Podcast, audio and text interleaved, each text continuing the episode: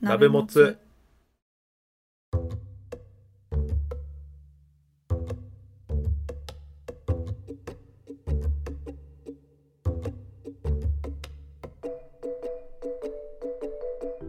同じ鍋のもつを食うのお時間です関谷ですズミです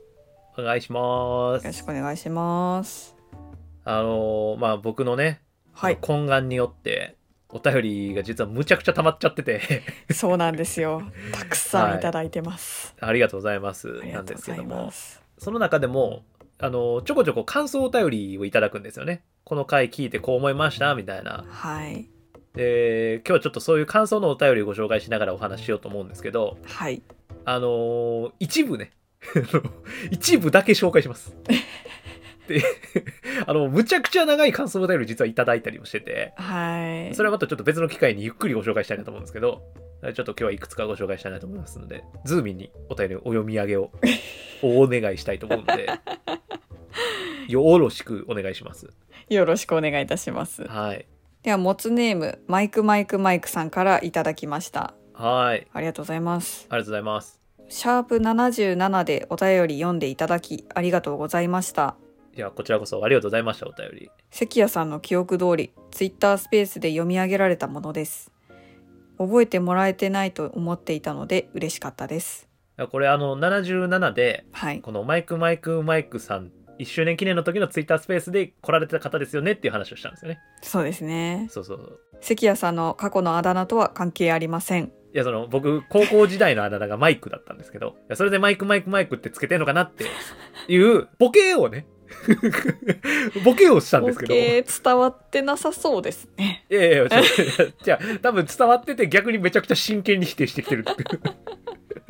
なるほど むっちゃ笑ったんだけど俺これ過去の謎とは関係ありませんめっ丸ちゃ強い 絶対違いますみたいない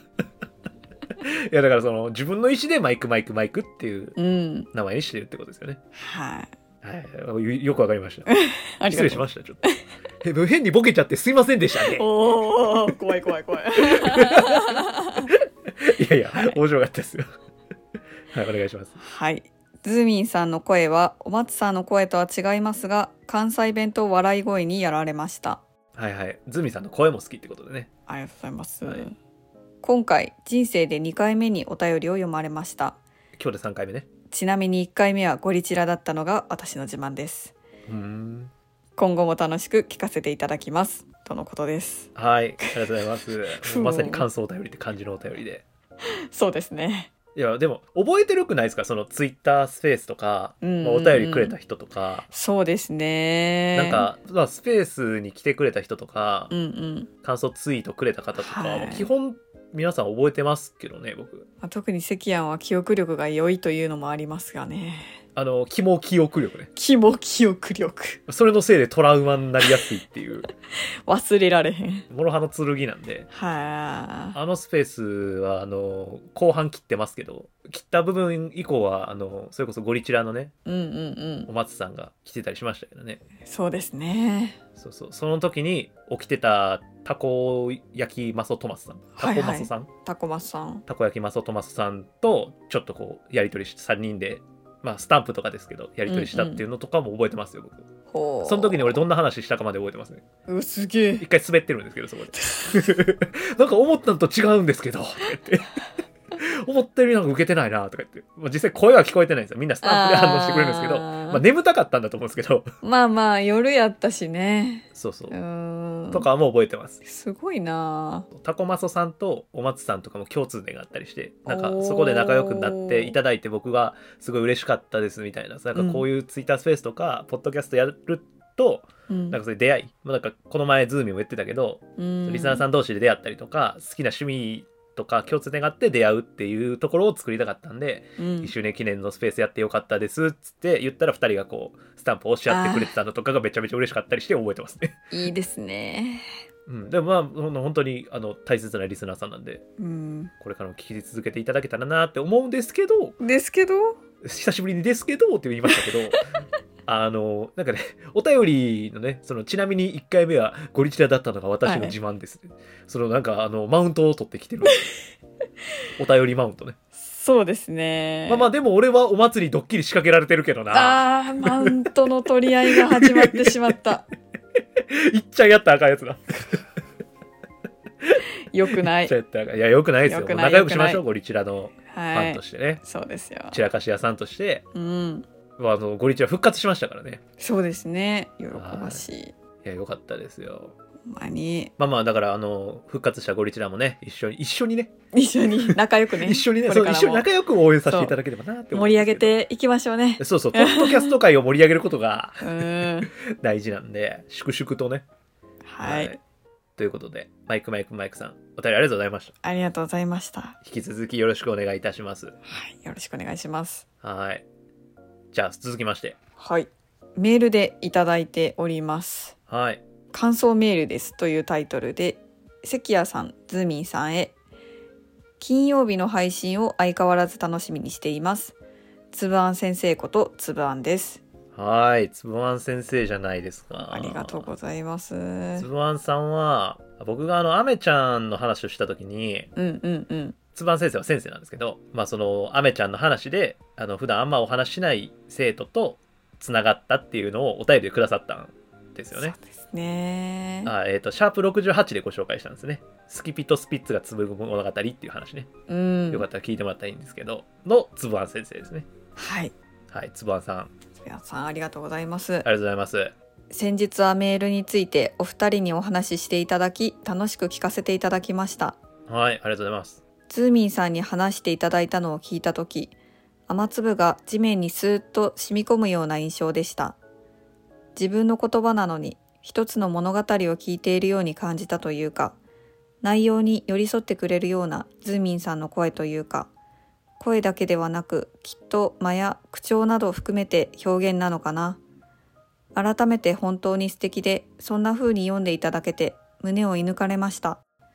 ありがとうございましたうーん。いや、そうですよね。ズーミーの声、いい声ですからね。いやー、恐縮です。いや、あれですよ。あの、ズーミー、あの、昔練習したやつですよ。あの、褒められたら全力で乗るっていう、あれやらないと。あー、忘れてた。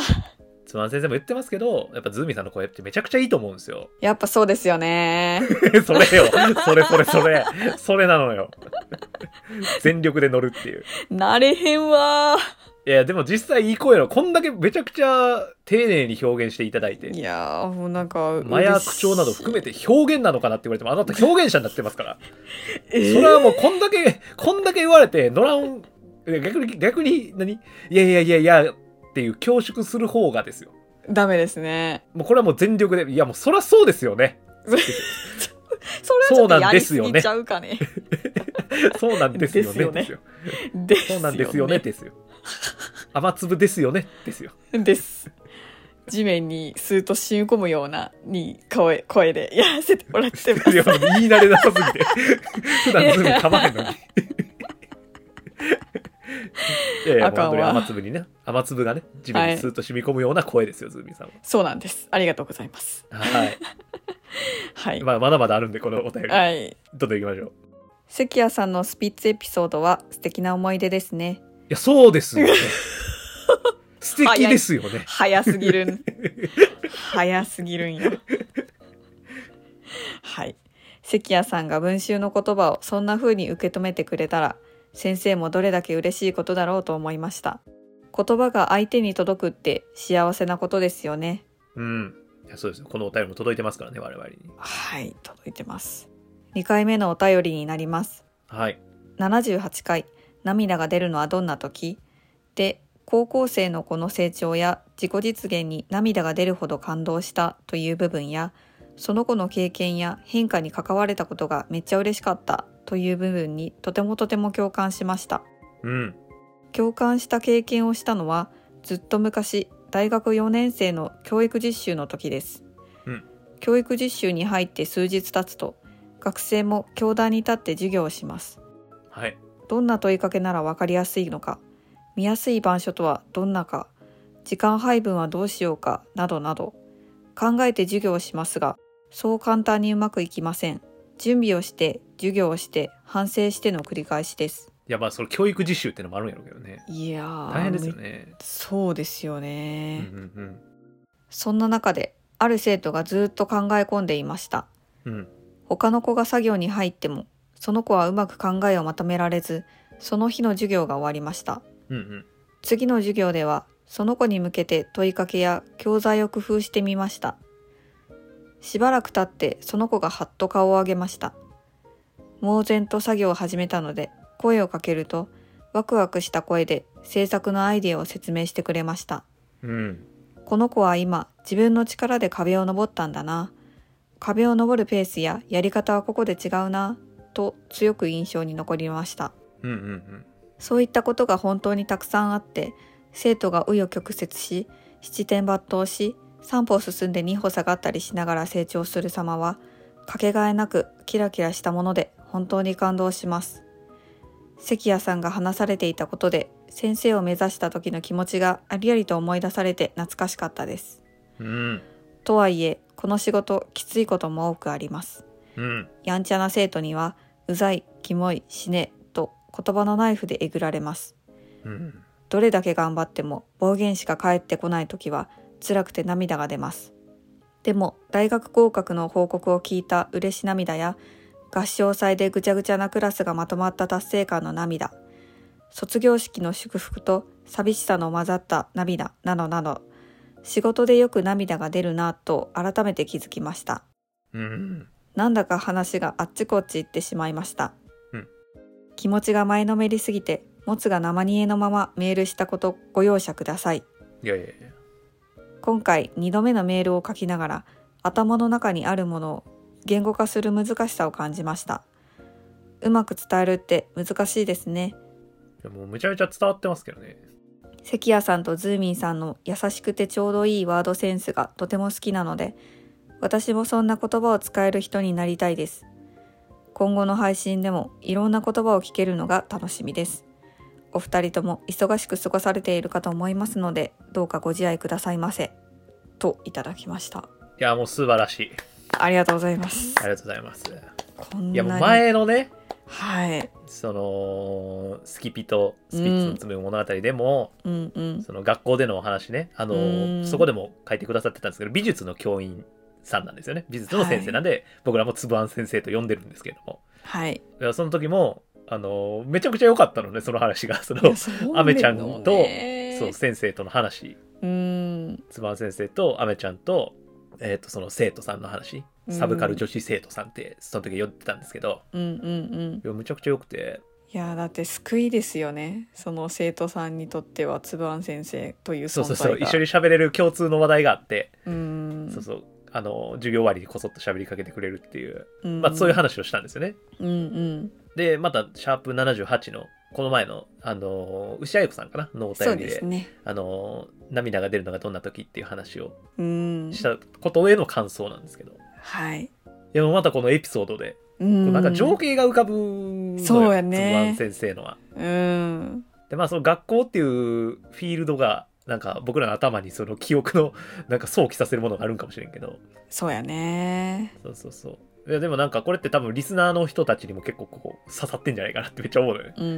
いやちょっとそのそれのお便りなんでゆっくり読ませていただいたんですけどもはい頭の中にあるものを言語化する難しさって書いてますけど全然伝わってるよねいやなんかどこがみたいな感じでそうそうそうそう全然あの大丈夫ですい今のままで大丈夫です やっぱ向上心がすごいからあー教育実習生の方中学の時うんうん、来てはったなーっていうのをこのお便りを読んでいてああは鮮明に思い出したんですけどいはいはいはいなんやろ年が近いからっていうこともあってうんうん仲良くなりやすい存在ではあったなってあいうのはーありましたね確かにあったかもねなんか話がしやすいとかはあっうたんうかんもうんうんなんか普段の担任の先生とかと距離感は全然ちゃうもんねうんてかなんかその俺のエピソードでこれ思い出してくれたのが俺個人的にすごい嬉しかったっていうねうん関谷さんが話されたことで先生を目指した時の気持ちがあーありありと思い出されて懐かしかったです。嬉しいと思って。すごいなその目指したきっかけあまあ、あのちなみに僕は全然先生ではないです。あの一応言っときますけど。いやむしろその先生は、うん、なんだろうなあ、憧れてた存在というか、うーん僕、高校の時はね、先生になりたかったんですよ。あそうなんやいや周りに向いてるって言われたんですよああいなんやかうんうんうん、うん、それこそこう高校の時になんか大学行くまあ今はもうちょっと早いんかもしれないですけど、う、うん、なんかある程度将来の夢決めながら大学選んだりするじゃないですかみたいなはいそうですねで僕そんなん全然なくてなりたいもんとか夢みたいなのが当時、でなんかどうしようかなみたいなのがこういろんなね話の中でも出てくるじゃないですか周うりのん友達とかと喋ってたり部活で喋ってたりとかしてもはいってなった時になんかすごい先生向いてるってみんなに言われたうんから先生になりなろうかなと思ったし僕塾に行ってなかったんですよねうんあのよく言ってますけど僕すごい貧乏だったんで塾行かせられへんって言って行ったことなくてうんだから受験勉強とかも全部学校の先生に頼ってたんですようん放課後学校の先生にいっぱいいろんなことを教えてもらったりしててああそうそうこの学校の先生関連のねエピソード僕めちゃくちゃカットしててあのあ実際ズーミンに向けてはし、喋ってズーミンいい話やんとか言ってたやつカットしちゃってて、はいまあ、ぼ僕の頭の中の話の流れからうんうんするとちょっと,、えー、とどう言ったらいいかなそそれぞれの鍋もつの回のパッケージとして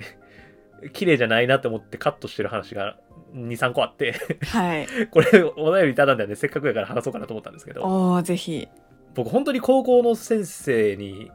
助けてもらったばっかりで、まあ、いろんな先生にねだかうんらそんなんもあって先生すごい憧れてるしだからなんか今でもそういういろんな人の前でお話しする機会あるんですけどいつも先生ってすごいんやなって思ううんそうそうなんかだから先生って俺的にはすごい人たちだからうんうん僕が先生じゃないってことをきちんと言っときたいんですけどあそあうそうそうううん憧れなんでねうんあの僕家に2,000冊本あるって多分どっかの回で言ってるんですけどはいはいあのー本を読むようになったきっかけが実は高校の先生なんですよねうんで僕それまで一切活字に触れてないんですよ全部漫画しか読んでなくていやまあ今でも漫画読むんですけどうんその古文の先生がねうんすごい優しい先生で僕あのー高校の時ブラスバンド部だったんですけどうんブラバン入っててでブラバンって結構夏終わりぐらいまでコンクールとかあるとずーっと部活なんですよああ遅いんですよ引退が。はいはいうんうん結構なんかもう2年の終わりとかで引退する部活もあると思うんですけど3年の夏過ぎぐらいまでずっとやってるうん長いな高校やってうんで僕塾行ってないからそれまで何の対策もしてないしオープンキャンパスとかも全部ぶっ飛ばしてておなー何の準備もしてない状態やったんですけどうんなんか古文がセンター試験とかでいるから、まあ、今は共通テストかないるから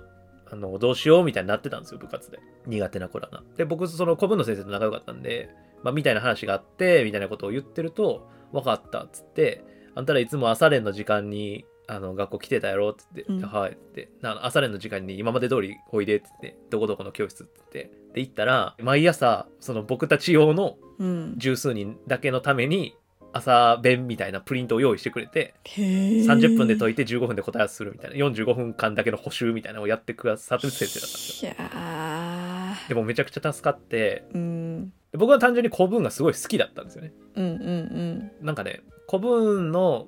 まあ決まったテストとかなんかなんちゃらテストみたいなのあるじゃないですかうんうんでテスト終わった後ってテスト返しあるじゃないですかうんで答え合わせとかしてみたいなやっててもなんか結構時間余るんですようんうん20分30分ぐらいで余った時間いつも雑談してくれる先生だったんですようわいいなだからもうそう僕そのテスト終わりの雑談の時間が一番好きだったんです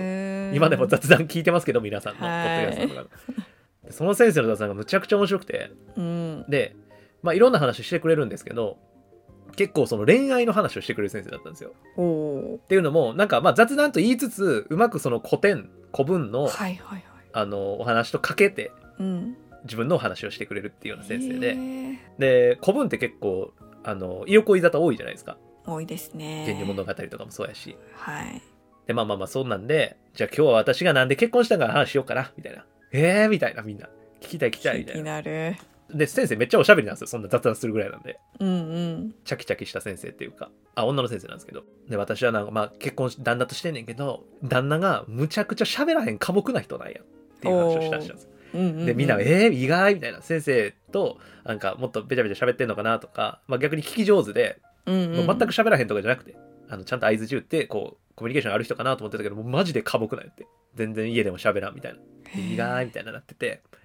でじゃあなんで結婚したかっていうのを教えましょうみたいなうんえー私が旦那と今の旦那と結婚したのはめちゃくちゃ本を読むからですって言ったんですほう私も大概本を読む方やと思ってたけど私より本を読む人を見つけたからって言ったんよ、でえーってなったんようん、もうその「源氏物語」とかではそんなん出てこへんからうん、そうよねそうもっとドロドロしたやつとかねはい出てくるしあのドラマとかでも僕らの時恋空とか流行ってましたからあー携帯小説の時代なんで我々の、はいはいはい恋といえばあのそんな世界観で生きてないから高校生の俺た ちは本読んでいいんやうーん本読んだらこんな素敵な女の人が好きになってくれるんだうんって思って僕はその先生すごい憧れてたんですよなんか面白くてその人本当にうんですごい献身的やし、うんなんかこんなんやって人のためになんかできる人すごいなって思ってて、うんその人がこんなにいろんな本を読んでてその人より本を読む人を好きになるってうん言ったからあなんか本ってすごいいいんだなって思ったんですよその時なんとなくねはあ僕は今まで本当に漫画しか読んでなかった活字に全く触れてなかったけどそういう文章活字の本にちょっとでも触れてみようと思って本を読むようになるんですよでそれ大学受験終わってから本読むようになるんですけど僕おー卒業式の日に帰りに本屋さんに寄ってうん夜は短しやるけ乙女を買ったんですよほあ森見富彦そうそうそうでその後僕本屋にアルバイト行くんですよへって いうえすっごいこう影響を受けちゃって僕、まあ、まあよく人の影響を受けがちなんですけど私うんうんでもなんか他にも英語の先生とかも僕英語わからんっつってうんでうんちょっと難しめの大学受けようとしてたんで当時でも僕塾行ってなきゃから対策がわからへんからどうしたらいいか教えてほしいみたいな話を放課後英語の先生とかにしに行っててうんでその先生も僕だけ用に赤本とかから英語の小論文のとこ抜粋してくれてうんで僕が放課後バーって全部それ一回解いてで帰り先生に提出してだから次の日の朝赤全部入れて帰ってきててすごいなでその日の問題と一緒に返してくれ るんですようわーっていう勉強をずっとしててだから僕塾行けてなかったんですけど先生その家庭の事情もあって全部学校で先生に全部教えてもらったんですよ放課後とかにほんますごいそうめちゃめちゃ面倒見てもらっててみたいなのがあってうんそうそうそうなんか先生とかなんかまあちょっとこうなんだろうな学生それは小中高大全部なんですけどなんか触れ合う機会たまたま僕の仕事はあるんで今うんうんなんかちょっと、うーん、思い入れがあるっていうとあれなんですけど、なんかできることないかなっていうのはちょっと常に思っちゃってるところがあって、あーまあまあ何もできないんですよ。実際はその学生たちが、まあこのつばん先生も書いてますけど、やっぱ自分で気づく瞬間みたいなうーんに出会うことがあるなと思ってて、とか思いますけど、お思い出しました、その話を。なんかつぶあんさんのお便り受けるとなんか俺エモのエピソードしか話せなくなっちゃうんですけど おもおもろの関谷が消えちゃうんうでんすけそど、うやな なんかしみじみって感じになってるなんだいやそうそうでも本当に俺はいや先ー生いろんな先生にまあこうんの、ずっとねあの小中高大っていろんな先生に助けてもらってるんで、ういやん本当先生ってすその教育者、うんえー、と教員ってすごいなっていうのをずっと思ってるんですけどねそうやねそうそうとか思ったりもしましたねなんかそこまでなんかうちは先生と深い思い出みたいなのがあんまりない方でうんうんうんうんちょっとこう共感的には若干しづらいっていうのはあるんですけど、まあ一個、えー、と高校の時の2回担任持ってもらってたんかなはいはいはいの国語の現代国語の先生はいはいが1年生と3年生の時同じ先生やったんはいではいすはいけはいどまあその先生にその大学受験の時の小論文とかはなんか関庵と同じような感じでうちはうんうん朝書いて渡して、で、まあ、その日中に返してもらうみたいな感じをやったりしてまして。で卒業の時にうんその先生が毎年最後に持ったクラスのうん全員、生徒全員に一人ずつちっちゃい色紙にその子の、えっと、イメージする漢字一文字を書いて送ってくれるっていうのがあって、うんうんでうちは「ひな」っていう漢字が書かれてあったんですよね。ひなはい、あの漢字の「ひな祭り」の「ひな」っていう字が書かれてあってああ鳥のひなとかのひなそうですそうです。はいはいはいはい前に話したと思うんですけど、あのはい高校3年の時に鶏のひなをお祭りで釣り上げて育てたっていう話、はいはいはい太陽の匂いするやつね。そういい香りをね放つ俺は土の匂いするのに太陽の匂いがする鶏ね。そう私の中の天使鶏はいなんですけれども、はいはいはいはいはい。その鶏を飼い始めた時に確か職員室に行って誰かひよこ飼いませんかみたいな話をしたんですよね。 え罪そう おうで多分それを覚えててくれたらしくズミさんはその鶏のヒナのイメージがかなり強かったですっていはいはいはういはい。 ヒナっていう字を与えられてあの見て覚えててくれたんやっていう いや、覚えてるでしょ。そのエピソードは。っていうのがなんか結構残ってるものではありますね。いや、覚えてるでしょ。それは。いないでしょ、そんな人。突然、鶏やないですかじゃないです。買いませんかじゃないですよ。っていうのをこのお便りを読みつつ関谷の話を聞きながら思い出した話いやー、まあそうね。いや、あるよ、そういう。はい、でもさ、その最初のさ、マイクマイクマイクさんじゃないけど、うんこっちは覚えられてないって思ってても、はい割と覚えてるくないなんかそういう、そうやねなんかな覚んかえももらう側というかさてうんうんうんされた側というかさ、なんでもそうやと思うけどな。それはあったなうんうんうん。いや、でさ、そうそう。ほんで、まあ先生の話はあれなんですけど、はいこのさそのやんちゃな生徒のねはいはいはいはい言葉のナイフにえぐられますって話がすげえなんかリアルっていうか、うんそうよねそうそういいことばっかりじゃないって話がうんいやまあそら先生は絶対あるよってかめっちゃ大変な仕事なんやんなってめっちゃ思うわ俺今もっともっと多分うちらが学生の時よりもっとしんどくなってる職業やろなっていうふうにう思う、ん、う思いますん、いやそうやんね、ういんやだからすごいよなって思うななんかそうなんかそれでもこう大学合格の報告を聞いた嬉しい涙やみたいな、うん書いてくれてるけどいやでもなんかそのどうなんやろな多分高校の先生なんかなうんうんどうやろな高校生やったらもうある程度分別ついちゃうけどうんなんかこう、うん、幼さゆえのイノセンスな言葉みたいなああでイノセンスな暴力性みたいなななんと言っていいかな、うんうんうんその心が成熟していないからこそ出てしまう強い言葉みたいなはいはなになんか常にさらされるやんかなんか先生っそうやね、ていやなんかすごい大変な環境だなって思っちゃううん、けど、けどとんでもない感動を得る瞬間もあるみたいな話うんあすげえすげえいい話やなと思ってだから俺これそうやねこのこのあのぼ僕らはちょっと段落分けしてるやつ見てるんですけどそのこのパートねうんとか思っちゃったのはすごいなんか劇的な環境でお仕事されてるんだよな先生ってって思ったそうねでもなんかそういう人いませんでした中学とかあズーミンはあのすごい言葉遣いが丁寧 な人に育ってるからあのうん周りにはあの中学も高校も多分いなかったと思いまいすやー僕はもう中学校がスーパーヤンキー中学校だったんで僕スラムみたいな場所で育ったって話いうなんか聞いたなねあの、はい家もね僕玄関壊れてうて、んあの裏口からしか家入ったことないって話を、うんえっ、と多分ツイッターのスペースその マイクマイクマイクさんの話じゃないけど1周年の時のツイッタースペースでね、はあのいカットしましたけどあの自分の家に泥棒が入った話をしたんですよ してましたね